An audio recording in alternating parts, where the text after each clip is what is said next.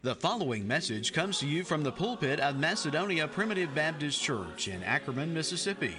We invite you to visit Macedonia Primitive Baptist Church for worship services every Sunday morning at 10:30 a.m. Macedonia is located at 11 Staten Road on Highway 15, 5 miles north of Ackerman, Mississippi. For more information about Macedonia Primitive Baptist Church, you may visit our website at macedonia-pbc.org. I invite you to turn with me to Matthew chapter 4 to introduce our thoughts this morning. Lord willing, I'd like to begin a series looking at the kingdom of heaven. The kingdom of heaven. And as with many topics in Scripture, this is a topic that is multifaceted, a lot of different aspects, and a lot of different contexts. And I think we're going to see that every time that you read a reference to the kingdom of God or to the kingdom of heaven, it doesn't always mean the same thing. So you have to rightly divide those and compare scripture with scripture and line upon line and precept upon precept. But one of the most important things that I would like for us to consider as we go through this in the kingdom of heaven is that truly in this kingdom, we have the opportunity to experience what's called in Ephesians chapter 1 as the earnest of our inheritance of the Holy Spirit of promise. We're sealed with the Holy Spirit of promise who has given us an earnest of our inheritance. And we can really feel, albeit to a diluted manner, because we can't fully consume every bit of the joy that we'll have in heaven in our mortal bodies and with our mortal mind but we can truly experience the joys of heaven here in our life. And I, I, appreciate in Matthew's gospel that he introduces the kingdom of God as the kingdom of heaven. The kingdom of heaven. Um, it's very interesting. We, we spent some time uh, last year and the year before that looking at what is the church and under trying to understand that the church is so much more than public worship. I think we've got the idea in our head that we go to church. Well, we don't go to church. Church is who we are. Church is so much more than public worship. But it's very interesting as we think about the church that Jesus actually only referenced the church twice in the Gospels. Ecclesia, the called out assembly that we spend a lot of time looking at, he, represented, references it in Matthew chapter 16. Upon this rock I will build my church, right? And then in Matthew chapter 18, where he's talking about reconciling personal offenses, you go and you take it to the church. So only two times in Jesus' ministry did he reference the church, the ecclesia. So when he was talking about the church as we think about it, how did Jesus primarily refer to that? He actually referred to it primarily as the kingdom of God. So he only used the word church twice in the Gospels, but Jesus used the, the phrase kingdom of God or kingdom of heaven 90 times. So that's interesting, right? That uh, when you think about the, uh, the model prayer, our Father which art in heaven, first of all, right? He thinks about us. We're, uh, we, we are called to pray upon God to our heavenly Father, so we're lifting our gaze to heaven as we're praying unto God. But it's interesting that Jesus didn't say, Lord, bless your church in the model prayer, right? He didn't say, Lord, bless your church. Why, how did he tell us to pray? Thy kingdom come, right? So Jesus only referenced the church twice in the Gospels, but 90 times he referenced the kingdom of God. So primarily, when he's talking about the church, he's referring to it as the kingdom of God. And I think it's very beneficial for us to make sure that we adopt this kingdom mindset, okay? A kingdom mindset, because the kingdom is so much more broad and dynamic than just simply our local body. But then we're going to find that the kingdom of God is, is even more dynamic than just public worship because primarily the kingdom of God is experienced in our soul. Primarily the kingdom of God is experienced within us, okay? So we want to kind of begin to introduce those thoughts. This morning will be somewhat, Lord willing, of an overview of topics and verses that we will consider more in depth in the future to try to build this thought. Uh, so we will move fairly quickly to introduce some of these verses that we, we will, uh, again, consider more in depth in the future. But as we think about the kingdom of heaven and uh, the kingdom of God is referenced many times in Scripture, but Matthew's gospel uses the language of the kingdom of heaven. Only in Matthew's gospel does it describe the kingdom of God as the kingdom of heaven. Now, part of the reason for that is that Matthew is primarily the Jewish gospel. Matthew, or Levi, was a publican, he was a Jew, and it was primarily, primarily written uh, by a Jew to the Jews. Okay, think about the way that uh, the Gospel of Matthew begins. It, it begins with a genealogy of Jesus, validating that he is, first of all, the son of Abraham, but also the son of David and of the tribe of Judah. Well, why is that important? It's because they are validating to the Jews that are primarily reading this gospel there in the first century that Jesus is the Messiah. Okay? So keep that in mind as you consider the Gospel of Matthew, primarily the Jewish Gospel. Mark has more of a Gentile influence, and then Luke is written to Theophilus. Theophilus was the recipient of both the Acts of the Apostles and Luke, written to most excellent Theophilus, and that is summarized in the beginning verses to Luke as these are the things most surely believed among us. Okay? And then John is written in a different way, not narrative as much as the other three synoptic gospels that focuses on the divinity of Jesus. So Matthew is primarily the Jewish gospel. Now, why is it that um, that Jesus would use this kind of language um, in Matthew's gospel, describing the kingdom of God primarily as the kingdom of heaven? I think part of that ties back to Daniel chapter two and again, we'll consider this much more in depth in the future.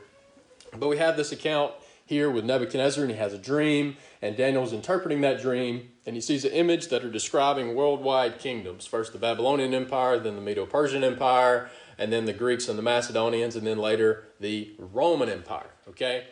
But it says in Daniel chapter 2 and in verse 44 in the days of these kings, that last kingdom, which when you study history, and compare this with this image that Nebuchadnezzar saw, it's clearly describing the Roman Empire. Okay? So, in the days of the Roman Empire, in the days of these kings, in the days of the Roman Empire, shall the God of heaven, that's important, shall the God of heaven set up a kingdom which shall never be destroyed, and the kingdom shall not be left to other people, and it shall break in pieces and consume all these kingdoms, and it shall stand forever. For as much as thou sawest that the stone was cut out of the mountain without hands, that's referring back to verse 34 and 35, that the stone was cut out of the mountain without hands, that it break in pieces the iron, the brass, the clay, the silver, and the great God shall make known to the king what shall come to pass hereafter the dream is certain and the interpretation thereof sure. So, why is it that there has not been another worldwide kingdom since the days of the Roman Empire? It's not because there haven't been men that wanted to, to control the world. Men's lust for power has not been quenched or diminished since then. Why is it that there has not been another worldwide empire since the days of the Roman Empire? And that will not occur until the end of time when you have a consolidation of power, 10 kings giving power to the man of sin, and him taking back control over this worldwide kingdom. Now, the only reason that that happens, by the way, Second Thessalonians chapter 2, the only, reason that, the only reason that that is going to occur is it says that he that letteth will let. In other words, God is preventing the desires of man to take over this world. He's, he's preventing that. He's letting that the word let means prevent. He's preventing that right now, but there's going to come a time where he's going to remove that hindrance. And nature always abhors a vacuum. And what happens? The man of sin comes to power and and consolidates world power. But why is it that there has not been another worldwide kingdom? It's it's not happenstance. it's because there is a kingdom that has taken priority. And it's the kingdom of God. And I think part of the reason why uh, Jesus uses this language in Matthew's gospel of the kingdom of heaven is because these Jews should have known about Daniel chapter 2 and quite a few other places too that the God of heaven is going to set up a kingdom.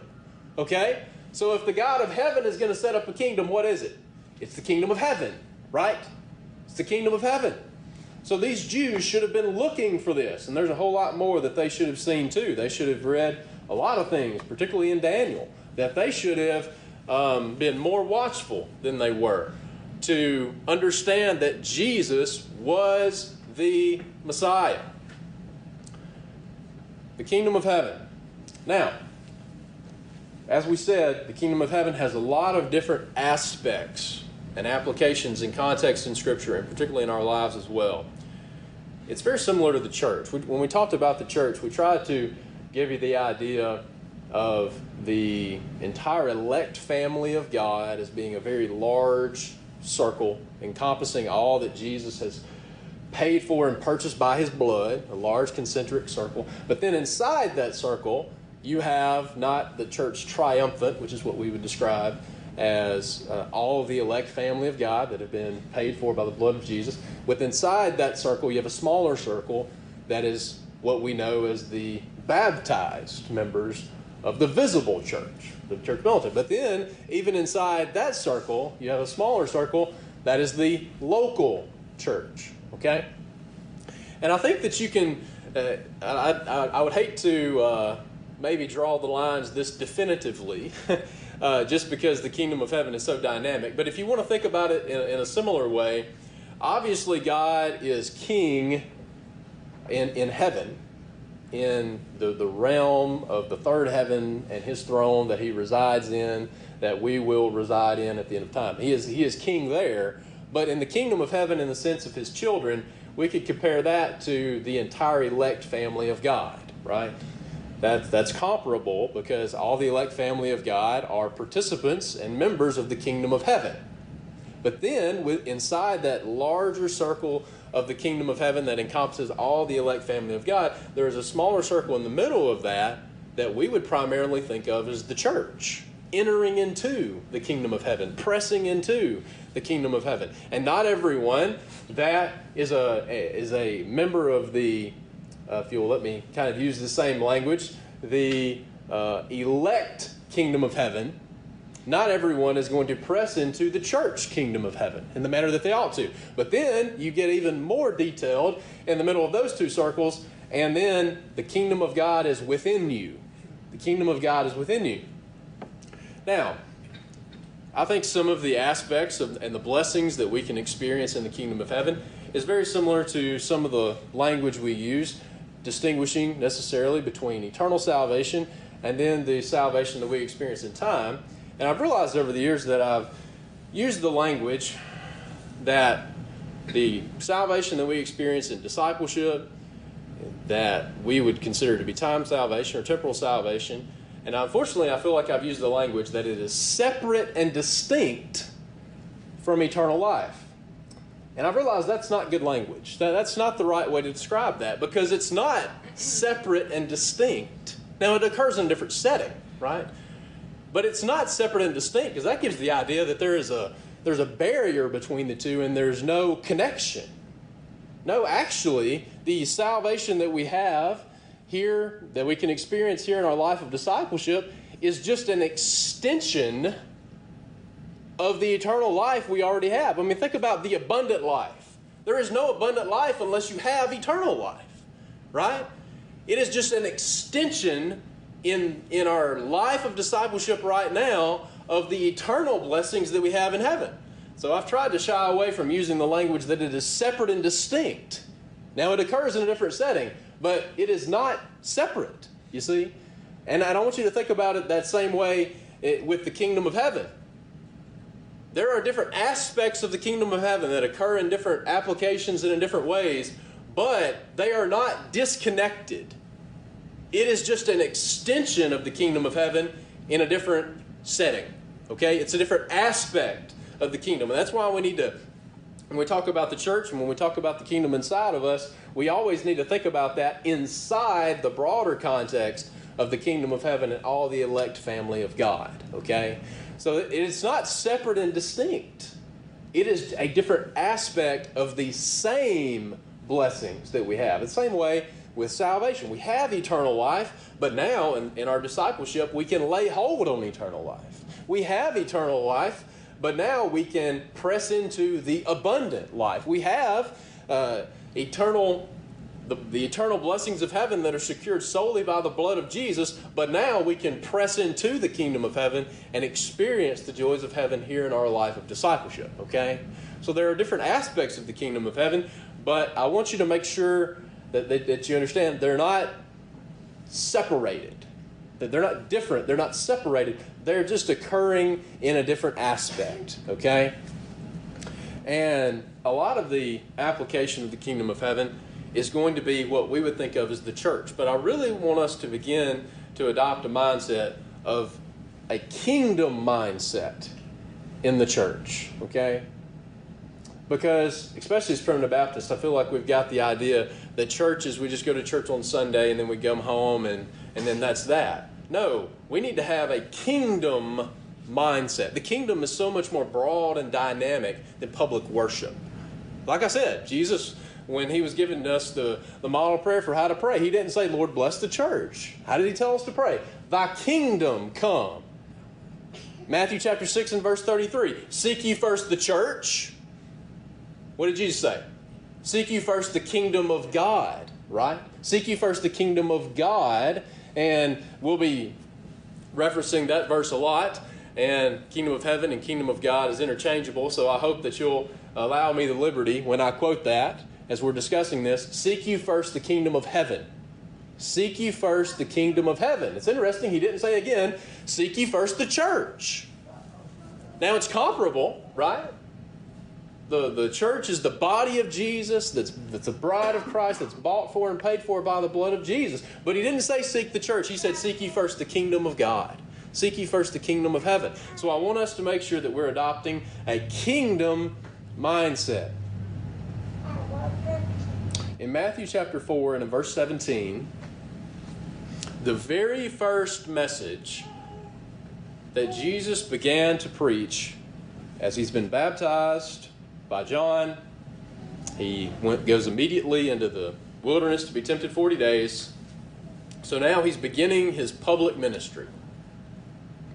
Jesus is beginning his public ministry. and what is the very first message?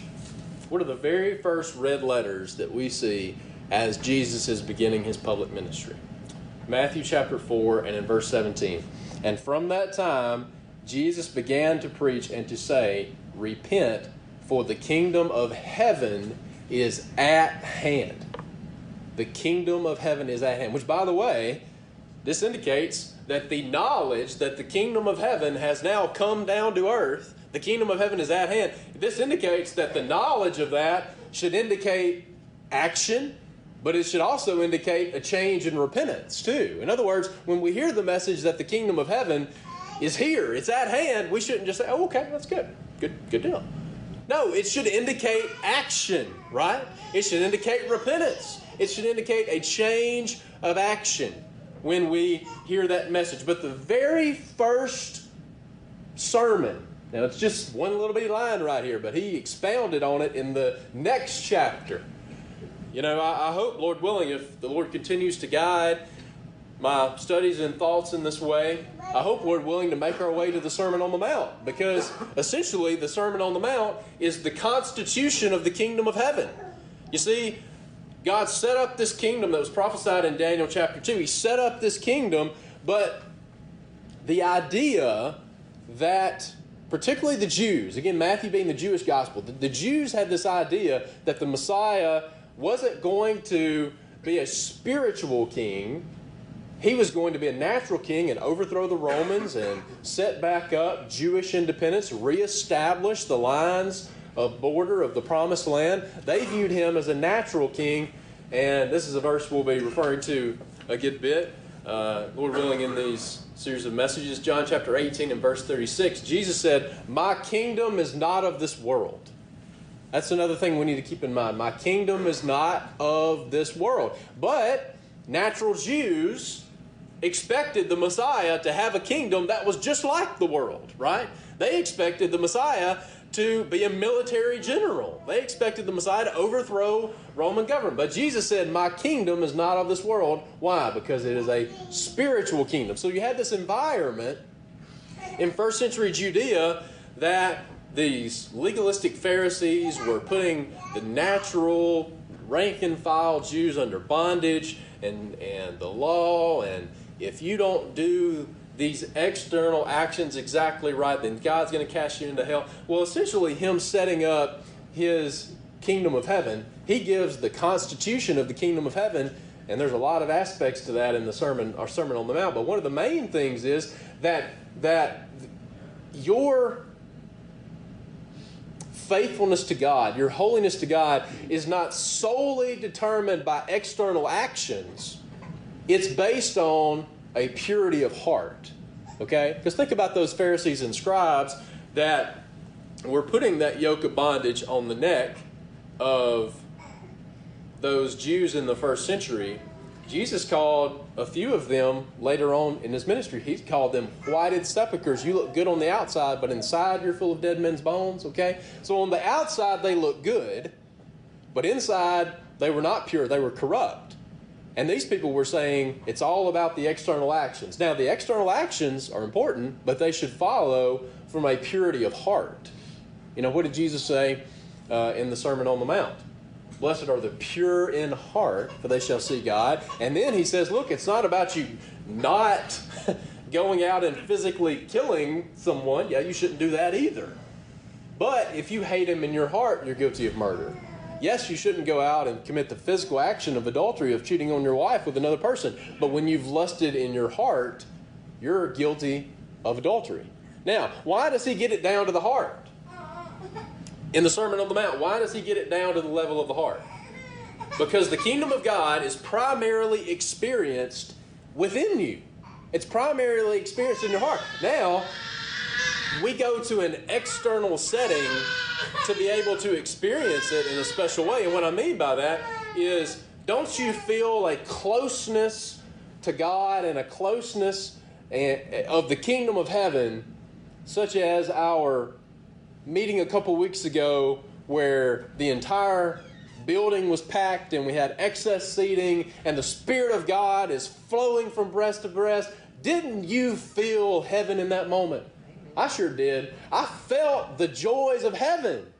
Now, understand, the kingdom of heaven is not solely about location. We're going to see that in a minute. It's not solely about location. You can experience the kingdom of heaven by yourself in your prayer closet with God. Someone could sit in there, someone that was not born again by the Spirit of God, if they happened to have been sitting in the room where we were experiencing the kingdom of heaven, we were experiencing the joys of heaven, but if you're not born again, you can't feel that. You can't experience. So it's not solely based on location, is what I'm saying. Location can be important in experiencing, but it's not solely based on location. It's primarily experienced in your heart, which, by the way, why is it primarily experienced in your heart? Because that's where the King resides, right? Christ in you, the hope of glory. He's the King of kings and the Lord of lords. And where does He reside? In your heart. He resides within you, okay?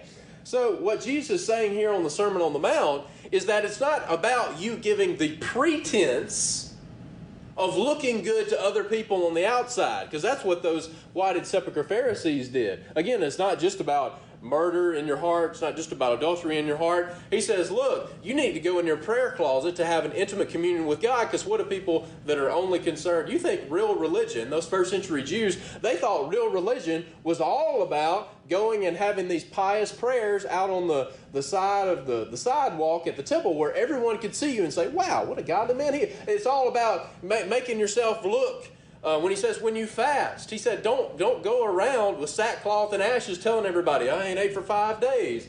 That's not the point. You're doing that to be seen of men. So he, he's he's drawing a distinction between it's not solely about you giving the pretense of godliness in these external actions. It's about a purity of heart in serving your king in your soul. Okay? So, for that reason, again, the Sermon on the Mount is essentially the constitution of the kingdom of heaven. Okay? I want to highlight quite a few verses as we go through this. Um, first of all, first of all, I want us to think about that large, all-encompassing um, circle of the kingdom of heaven of all the elect family of God, because that's where it starts with. That's what it starts with. Um, let's go to John chapter 3, first of all. And the only way that we are brought into the kingdom of God is because God, as we're going to see in Colossians chapter 1 and verse 13, God translates us and puts us in the kingdom of heaven. He puts us in the kingdom of God. Now, what does that start with? It starts with the new birth. John chapter 3, verse 3. Verily, verily, I say unto you, except a man be born again, he cannot see the kingdom of God. And then skip down to verse 5. Verily, verily, I say unto you, except a man be born of water and of the Spirit, he cannot enter into the kingdom of God. Okay, so first of all, he cannot see the kingdom of God. Now, certainly it's true that to be in heaven with God at the end of time, it is necessary for one to be born again of the Holy Spirit, for their soul to be pure enough to enter into the presence of God in heaven. Now, that's a reality. The only way you're going to see God in heaven at the end of time is that you're born again. That's the only way your soul is going to be fit for heaven. But it's also true that you're not going to see, and that word see literally means experience. You're not going to experience the kingdom of God here in time either unless you've been born again. Doesn't matter where you go, okay? Doesn't matter if you're in a location where the children of God are experiencing the Spirit of God in a manifest, powerful way. You can be in the right location, but you don't feel any of that in your heart. Why? Because you haven't been born again. You can't see the kingdom of God. So, first of all, it starts with being born again to see or experience the kingdom of God, but then also he drills down a little bit further. This is drawing, this is uh, pressing in closer to the center of the circle, if you will. And who's at the center of the circle? well, it's a kingdom. So obviously the king is at the center of the circle. Okay? You know, think about this uh, in Old Testament times, uh, kingdom of Judah times. You have the entire land of Israel, the entire land of Judah. But then, as you get closer, there is a city that's the capital, that is Jerusalem. But inside of the city of Jerusalem and Mount Zion, there is the literal king's palace and the king's table, right? So, do you think that the um, do you think that the Israelite that lives in the remote corner of the kingdom over in Manasseh or over in Naphtali or in whatever uh, far corner of Israel. Think about when David was king. You know, Jesus is the son of David. There's a lot of prophecies of the seed of David, and we'll we'll get to that hopefully a little bit later. But you have this kingdom. Now, is there a closeness of fellowship with that person who lives in the remote regions of the rule and the authority of Israel as there is with Mephibosheth, who was at the king's table fellowshipping directly with Jesus, I mean, directly with David. So you see, the person who's in the corner of the kingdom, when the kingdom was still united, they are under the authority of the king. Right? They're under the authority of the king. But if they want to spend more time with the king, they're not going to be able to hang out on a remote corner of the kingdom. What do they need to do? They need to go to where they know the king's at which is going toward the capital, right? So, so you have this map of the kingdom of Israel, and then someone is going from the outside of that map, and they said, I want to spend more time with the king. I want to see the king. So what do they do? They go toward they, where they know the king resides, which is the capital of Jerusalem, right?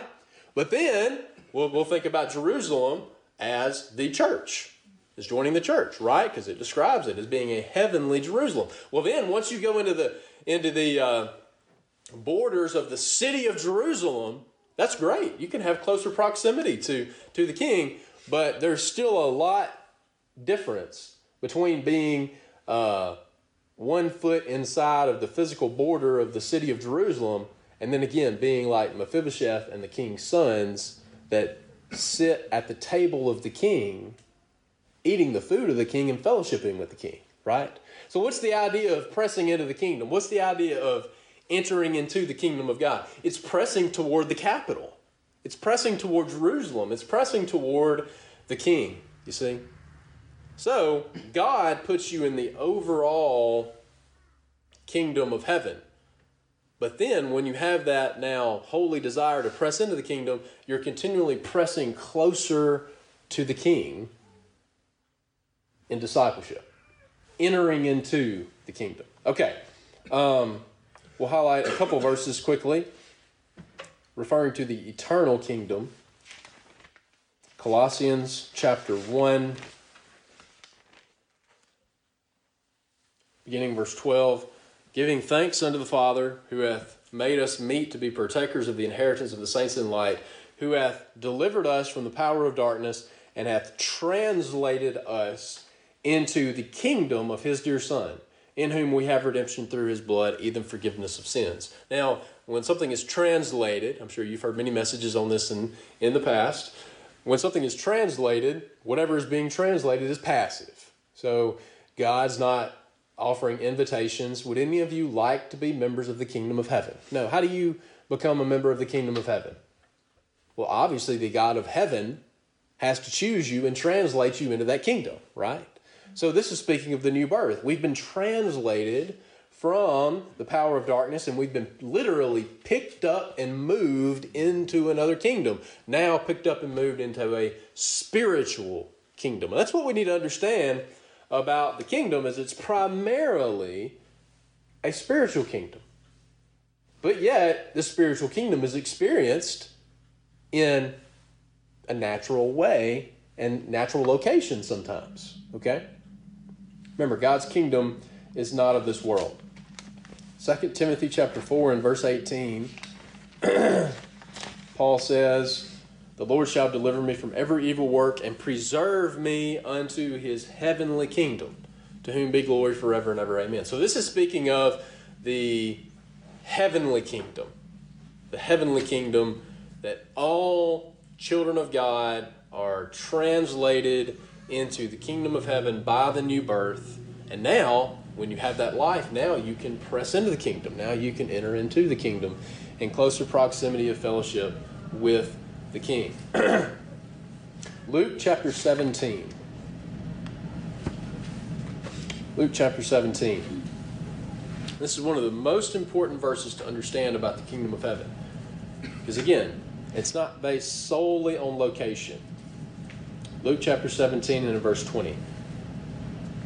And when he was demanded of the Pharisees when the kingdom of God should come, well, if they were listening to him, they would have already had the answer to that question, right?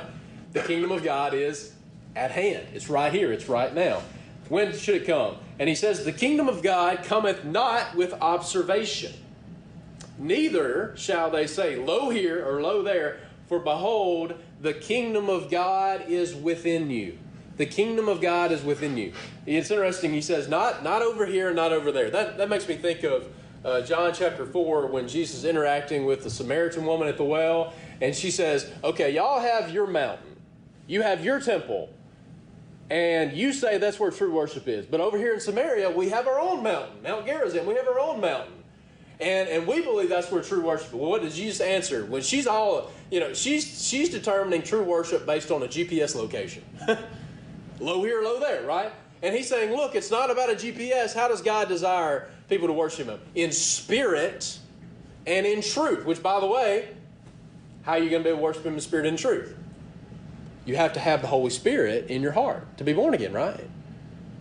So even if we're worshiping in spirit and in truth, and you're in the location where people are doing that, you can't worship in spirit and in truth unless you have the Spirit, right?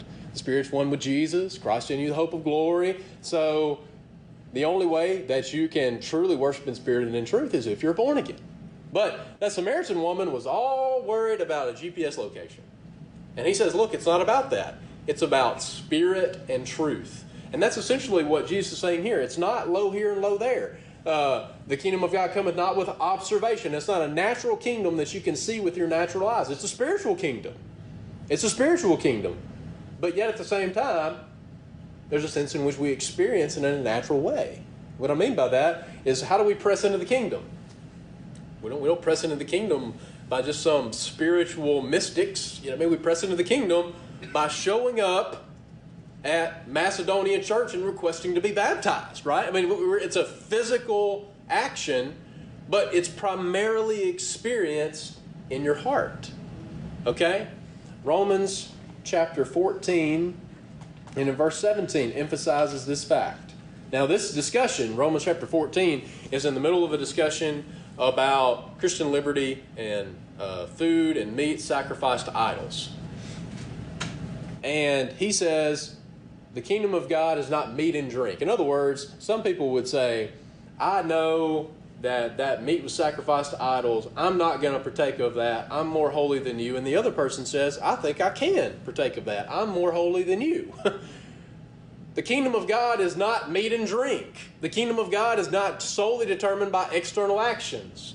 The kingdom of God is not meat and drink, but righteousness and peace and joy in the Holy Ghost. Now, where does the Holy Ghost reside? In your heart, in your soul, right? And I can't really explain this. But when we are born again, our soul is made fit for heaven. You know, our bodies are going to have to be glorified before they're fit to go into heaven. But our soul, as it resides inside of us at this moment, is perfectly pure and fit for heaven. And that doesn't make any sense to me because I know there's a lot of impurities on top of it. I can't see all the way down in there and see it pure because I got to look through all of my shortcomings and sins to be able to look down. So I can't see inside of me that there is something that is perfectly fit for heaven right now. That didn't make sense to me because I got to look through all my sin to be able to, to in some way think about my, my soul. But understand, your soul, as it resides inside of you, is made for heaven. Do you get that? your soul is made for heaven inside of you. So, therefore, how do we experience the kingdom of heaven? By tapping into that purity that already resides inside of us. It's righteousness and peace and joy in the Holy Ghost, you see? The kingdom of heaven resides inside of us. We just have to tap into it. Okay? And we tap into it by pressing into the kingdom. The kingdom of God is within you. Um, okay, let's highlight a few verses. Let's go back to Matthew chapter um, 5. We, we, we're in Matthew chapter 4. The kingdom of God is at hand, the kingdom of heaven is at hand. And I want to highlight some verses in the Sermon on the Mount that refer to the kingdom of heaven. And again, I want to highlight these just to give you the idea of where we want to be going. Um, about this idea of the kingdom of heaven that is experienced by pressing into the kingdom, by joining the church, but at the same time, when you're performing those actions, it's primarily experienced in your soul, okay? And the kingdom of heaven, again, is the primary topic, the primary subject of Jesus' Sermon on the Mount. It's the constitution of his kingdom. I mean, this is the binding document that you refer to about how this kingdom is supposed to operate. And how does it begin? What's the very first statement in this constitution of the kingdom? Blessed are the poor in spirit, for theirs is the kingdom of heaven. For theirs is the kingdom of heaven. Verse 8 Blessed are the pure in heart, for they shall see God. Okay? Go back to John chapter 3 and in verse 3 Except you be born again, you cannot see the kingdom of God. How do you see God? I mean, I've never seen God with my physical eyes, and I won't until, unless I'm alive when He comes back the second time. I won't see God with my physical eyes. But Brother Joel prayed in his prayer about that still small voice that speaks to us. And where does it speak to us? In your soul, in your heart. Where do you see God? Where do you see God? You see Him in your soul, don't you? You see Him in the kingdom of God that resides inside of you. And your vision will be clouded if you're not pure in heart. He says, if you're pure in heart, you'll see God. But it describes children of God at different times in the scriptures being blinded. They're alive, but they've got spiritual cataracts and they're they can't see clearly. Why? Because there's some sin that's clouding their vision. Blessed are the pure in heart, for they shall see God. Verse 10. Blessed are they which are persecuted for righteousness' sake, for theirs is the kingdom of heaven. Theirs is the kingdom of heaven. We talked about fellowship with Christ in sufferings a couple weeks ago. Don't you know that Stephen, as he was being persecuted for righteousness' sake and about to lose his natural life, can you imagine the experience of the kingdom of heaven that he had when he saw Jesus Christ standing up on the right hand of the Son of God? Boy, that's that's tapping into heaven, isn't it? He could literally see into heaven. How could he how could he see into heaven? By the Spirit and by faith. And you to know what's special?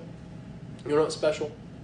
We can have that same vision into heaven that Stephen had by serving God faithfully, but particularly when we are persecuted for righteousness' sake.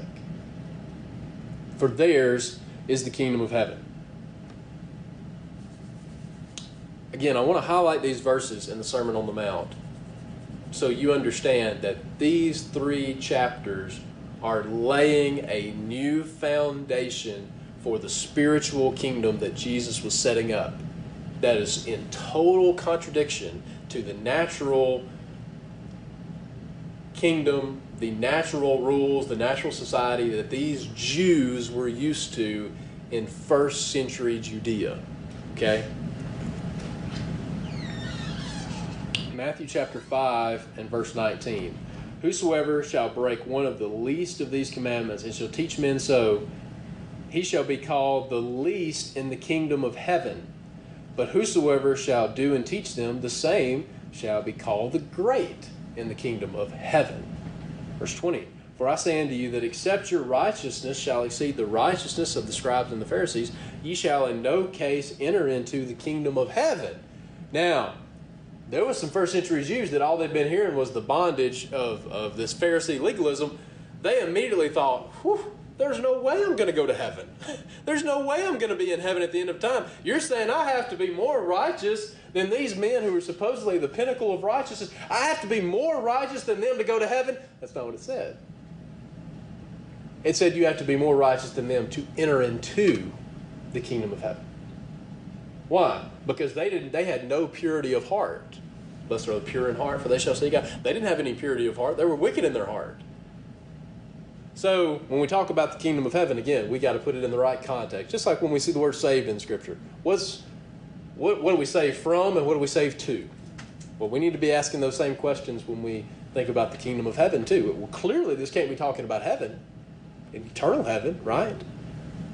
You think you have to live a good enough life for you to be admitted? I mean, just the idea that many people, many good, well meaning Christians have of not just eternal salvation, but their idea of heaven that, you know, sometimes I don't understand if people just say this in a comical way and think about it like a comic strip, or if they really believe it that Saint, that Saint Peter is really at the gates of heaven and they're going to show up and he's going to list off everything you did good and everything you did bad and there has to be more in the pro column than, than in the negative column and if there is then we'll let you into heaven. I can't get my head around do people really believe that? Or is that really just a character of what people believe? But if you do believe it if you do believe that that literally you're going to stand before by the way why, would, why in the world would you think st peter would be the person determining that anyway If that was true, you know that person would be Jesus. Why in the world would St. Peter be, be running the ledger book to let people into heaven? But people read this and they say, There's no way that I can live a good enough life to where when I show up before Peter, the God's going to let me into heaven. Well, you know what? You're right. You're right. But you better understand this isn't talking about going to, to eternal life heaven. what does it say? You shall in no wise enter into the kingdom. You're not going to press into the kingdom and have fellowship with the king in the manner that you ought to. We've already noted Matthew chapter 6 and verse 10, we've already noted, Jesus said in the model prayer, Don't pray, Lord, bless your church. Lord, pray, Thy kingdom come. Thy kingdom come. Matthew chapter 6, verse 19. Lay not up for yourselves treasures upon earth, where moth and rust doth corrupt, and where thieves break through and steal. You see, that's, that's speaking of a natural setting, isn't it? You put a natural, very nice piece of jewelry in a natural safe, someone could break in that safe and they could steal that natural thing. Lay not up for yourself treasures on earth, but lay up for yourselves treasures in heaven. Well, how do you do that? You know, where do you go to sign up for a safe deposit box in heaven? You know, what I mean, where, where do you do that? It's a spiritual kingdom, right? You're laying up for yourselves treasures in the kingdom of heaven. But lay up for yourselves treasures in heaven where neither moth nor rust doth corrupt, and where thieves do not break through and steal. For where your treasure is, there will your heart be also. You know what? If your treasures are in heaven, you know there's no way anyone here on earth can steal it. Why? Because none of them ain't fitting to break into heaven and steal it. You see? Lay up for yourselves treasures in the kingdom of heaven. Matthew chapter 13, he talks about a treasure that is hidden in a field. It's hidden in a field. That when he finds the value of that treasure, he sells all that he has and goes and, goes and get that treasure. Now, does that mean that somewhere out here on the property of Macedonia Church, there's some treasure hidden? We know that that's clearly not the case. It's not talking about a natural treasure, is it? It's talking about a spiritual treasure. And where's that treasure at? It's in the kingdom of heaven. You see? It's in the kingdom of heaven. And again, he's pointing us toward heaven uh, in verse 32 for your heavenly Father. You know, it says in sermon uh, in the uh, model prayer that we're to pray our Father which art in heaven. Well, I think the more common phrase that we use, and I, am one of them, uh, we usually use the phrase our heavenly Father our Heavenly Father. Well, that should be lifting our gaze, again, a, apart from the world around us, it's lifting our gaze to what? The kingdom of heaven, right? And then in verse 33, seek ye first the kingdom of God and his righteousness, and all these things shall be added unto you. The first priority, I want to let this sink in. The first priority in your life should be the kingdom of heaven. Which that should make sense, shouldn't it? Why? Because what's the greatest commandment? To love God with all of your heart and with all of your soul and with all of your mind. And if you love God, who's the King of kings and the Lord of lords, if He's the King and you love Him with all your heart and soul, then it sure would make sense that you're seeking His kingdom first, right? And I would say that's a one to one relationship. You cannot fully love God with all of your heart, soul, and mind unless you are seeking the kingdom first. In other words, you can't obey the greatest commandment perfectly. Now, none of us can ever obey it perfectly perfect, but you are not going to be able to obey the greatest commandment perfectly unless you are seeking the kingdom of heaven first and foremost in your life. Because who's the center of the kingdom of heaven? The king, right? The king who you love with every fiber of your being. Seek ye first the kingdom of heaven. Um,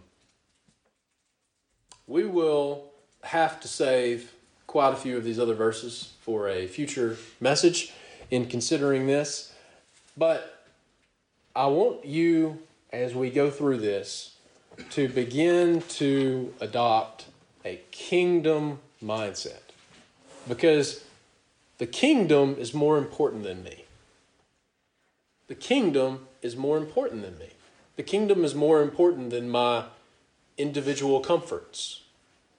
The kingdom is more important than what I think the right thing to do is in a specific circumstance. Why is that more important than me?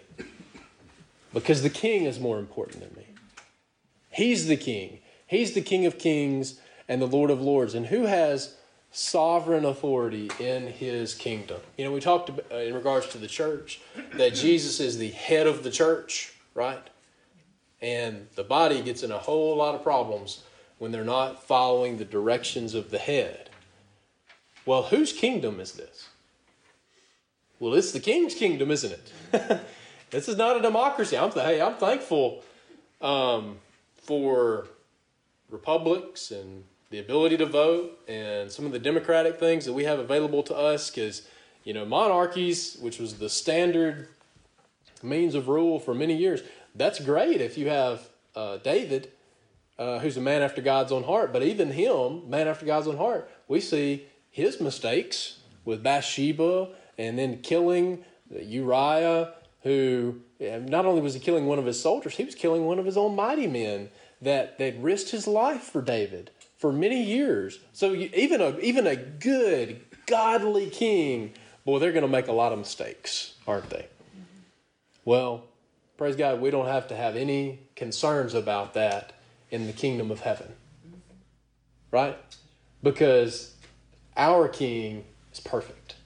Our king is never going to give a bad decree to his kingdom. Now, what's the problem in the kingdom of heaven? here in time, here in our life of discipleship. What's the problem? Like most of us, we really don't like obeying the king. We really don't like a monarchy telling us what to do. You know, we, especially Americans. Boy, I tell you, we're proud of the American Revolution, aren't we? we're proud that we threw off the crown of England. And again, in a natural kingdom, I'm thankful for democracy. But this is not a natural kingdom. God's kingdom is not of this world, it's a spiritual kingdom. And it's our responsibility as members of that kingdom to obey the commands of the king of the kingdom. Okay?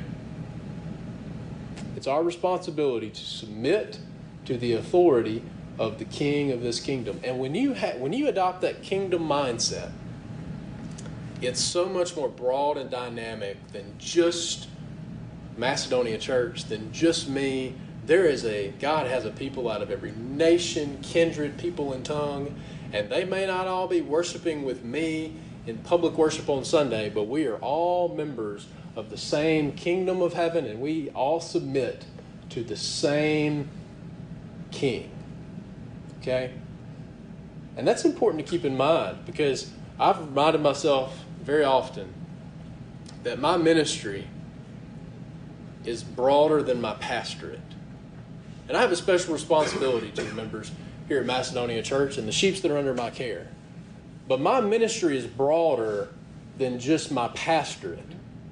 Why? Because God didn't call men to solely serve one body, He called them to serve the entire body of Christ. Okay? In a, in a similar way, God didn't call me to only serve in one area. No, He called me to serve the whole kingdom. The whole kingdom. And you know what? There are people in different outposts of the kingdom that God, in His providence, can use our small little actions here in Ackerman, Mississippi. He can use our small little actions, and He has. He has. Your commitment to support the radio program, there are baptized members of the Primitive Baptist Church in Kisii, Kenya right now that are members of the kingdom because of your commitment to support that and our hopeful uh, desire to produce that program that God in His providence used to feed and to bless different members of His kingdom. You see, the kingdom is so much bigger than just the local individual church that we're a member of. And you need to pray specifically for the members of your church. For every single member of your church, you need to pray for them every single day.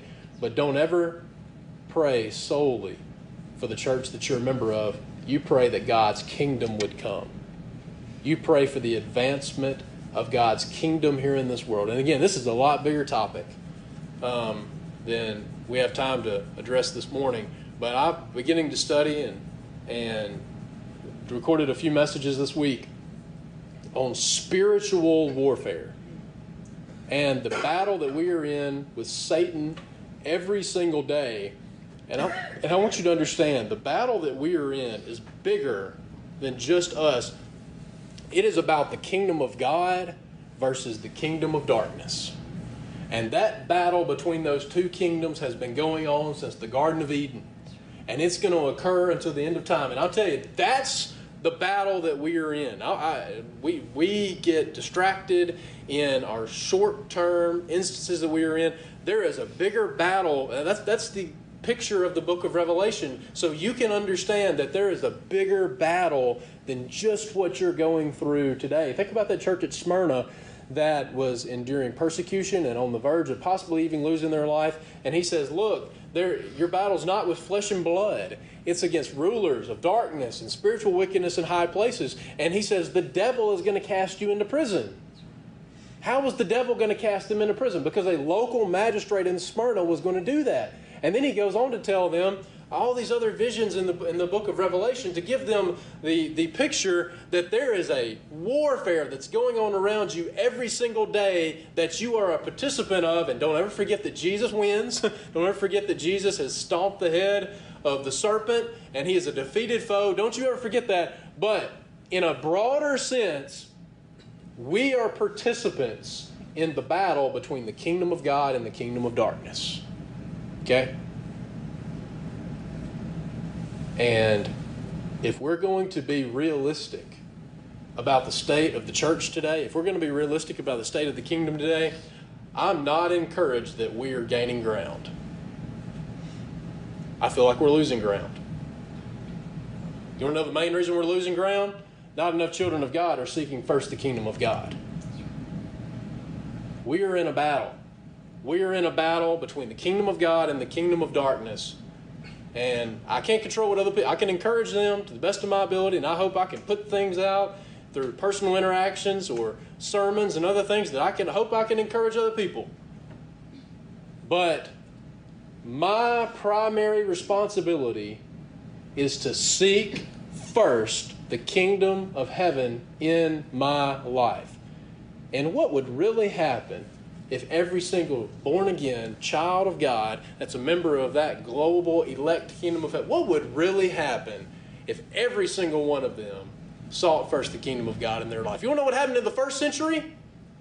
There were pagan temples that went out of business.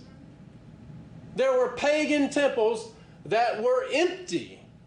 And boy, they, they disrupted the whole economy of the cities that they were in so much that those craftsmen and those artisans they hated those Christians. Why? Because they, people weren't buying their pagan graven images anymore. They upset the economy of Ephesus and of every city that they that the church grew in, they upset the economy of that city. They put pagan temples to be totally empty. That's what happens when people truly put the kingdom of God. I'll tell you, if, if children of God, how many children of God do you think, both on Saturday for college football and Sunday for NFL football, how many of them are born again children of God that are neglecting some duty? Now, now you can say, oh, yeah, on Saturday I went to a college football. I'm not saying going to college football games is wrong, but I went to that, but I showed up at church on Sunday. Well, that's not wrong in its place. But you know what? There may have been something for the kingdom that you could have done on Saturday. Maybe there was somebody that needed to be visited. Maybe there was some person that needed to be encouraged. Maybe there was some function that needed to, uh, some work that needed to be done on the church. There may be uh, something for the kingdom on Saturday that you neglected. But how many children of God sit in those temples of pagan worship? Let's just be realistic this morning. Those temples of pagan worship and how many of them would be empty? How many of them will be empty if every single child of God? I'm not. I don't believe in, in a stadium of sixty thousand people. cheering on on Sundays that are not showing up for public worship, I don't think all of them are unregenerates. I'll just be honest with you. I don't think every one of them are unregenerates. I think a large, maybe even majority of them are born again children of God. And I'll tell you what they're not doing. They're not seeking first the kingdom of God. Boy, I'll tell you, things would look radically different. And we need to pray for America. Okay? We need to pray for America. But the state of America is a residual effect of the state of the kingdom. You know, we say, oh, well, we want revival in America. You want to know what would cause revival in America? Revival in the kingdom. Why? It's not about going and telling people, hey, you shouldn't go to that ball game. That's not the point. The point is, if you put the kingdom of God first, there's some other things that are higher on your priority list that you don't want to go. you see, revival and repentance is the ripple effect. What's the cause? Putting the kingdom of God first and foremost in our life. And I can't control what those children of God do that are making people involved in sports millionaires and billionaires. I can't control what they do. I can't control what they do. The only thing that I can control is my commitment to seek the kingdom of God first and foremost in, in my life, and the effects will take care of themselves. That's the Lord's business. Seek first the kingdom of heaven first and foremost in your life, and all these things shall be added unto you. By the way, right there, that sure enough isn't the prosperity gospel. Those things right there are the basic necessities of life. That's another reason we can't fully um, relate to part of what Jesus is saying there in the Sermon on the Mount. Is he's saying, look, take no thought for tomorrow. And that's not talking about, oh, I've got these uh, there's an aspect of that. Oh, I've got all these problems, and I don't need to be all worried and concerned about what might happen. Yeah, there's an aspect of that. But the immediate application is the people who were listening to his Sermon on the Mount, they didn't know if they were going to be able to feed their kids the next day. Okay? We can't relate to that. Praise God, we can't relate to that right now. They didn't know that, where they were going to feed their kids the next day. And what did he say? Don't worry about it. I take care of the lilies. I take care of the ravens. I'm going to take care of you. In other words, uh, let's let's put it another way. Um, someone has a decision today that I have the option to take a job that's a higher paying job, but it's going to diminish my ability to put the kingdom of God first and foremost in my life. Right now, we're barely making ends meet. I don't know how we're going to be able to pay for all these needs that we have. And I know that this job, I mean, maybe I can go to church uh, most Sundays, but I can't come to Wednesday. I can't visit anybody else. There, there is more to pressing into the kingdom than just showing up to church on Sunday, okay? So, as a whole, as a whole, I would not be able to invest myself in the kingdom with this job in the same way that I'm able to invest myself now. What's very tempting to justify and say, well, you know what, we, we have to have that extra 20%. We have to have that extra money because otherwise we can't do X, Y, Z. What he says there is trust God, put the kingdom first, and all these things will be added unto you. In other words, if you put the kingdom first in all of your decisions, and even if it's a monetary decision to say, you know what, I don't know how we're going to be able to provide. If I turn this down, he says, look, if you put me first and you put the kingdom first, you don't need to worry about all that because all these things are going to be added to you. That's more of a modern day application today. Okay? But these were people who didn't know how they were going to feed their family.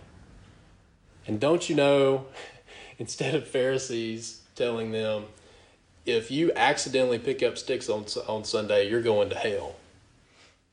Instead of them hearing that, don't you know that it did their hearts good to hear Jesus saying, I understand the concern and the plight that you have. If you don't know how you're going to feed it, you put me first and everything's going to take care of itself. Mm-hmm. You put me first and I'm going to provide you everything you need. You may not have everything you want. Mm-hmm. We don't need everything we want. Right. You put me first I'm going to give you everything you need. And all these things shall be added unto you. We have to make sure we understand what these things are. That's right. It's what you need. It's what you need. And, and if you put the kingdom first, the Lord will provide for the needs of his children. Seek ye first the kingdom of God and his righteousness. We thank you for listening to today's message and invite you to visit Macedonia Primitive Baptist Church for worship services every Sunday morning at 10:30 a.m. Macedonia is located at 11 Staten Road on Highway 15, 5 miles north of Ackerman, Mississippi. For further information about Macedonia Primitive Baptist Church, you may visit our website at macedonia-pbc.org.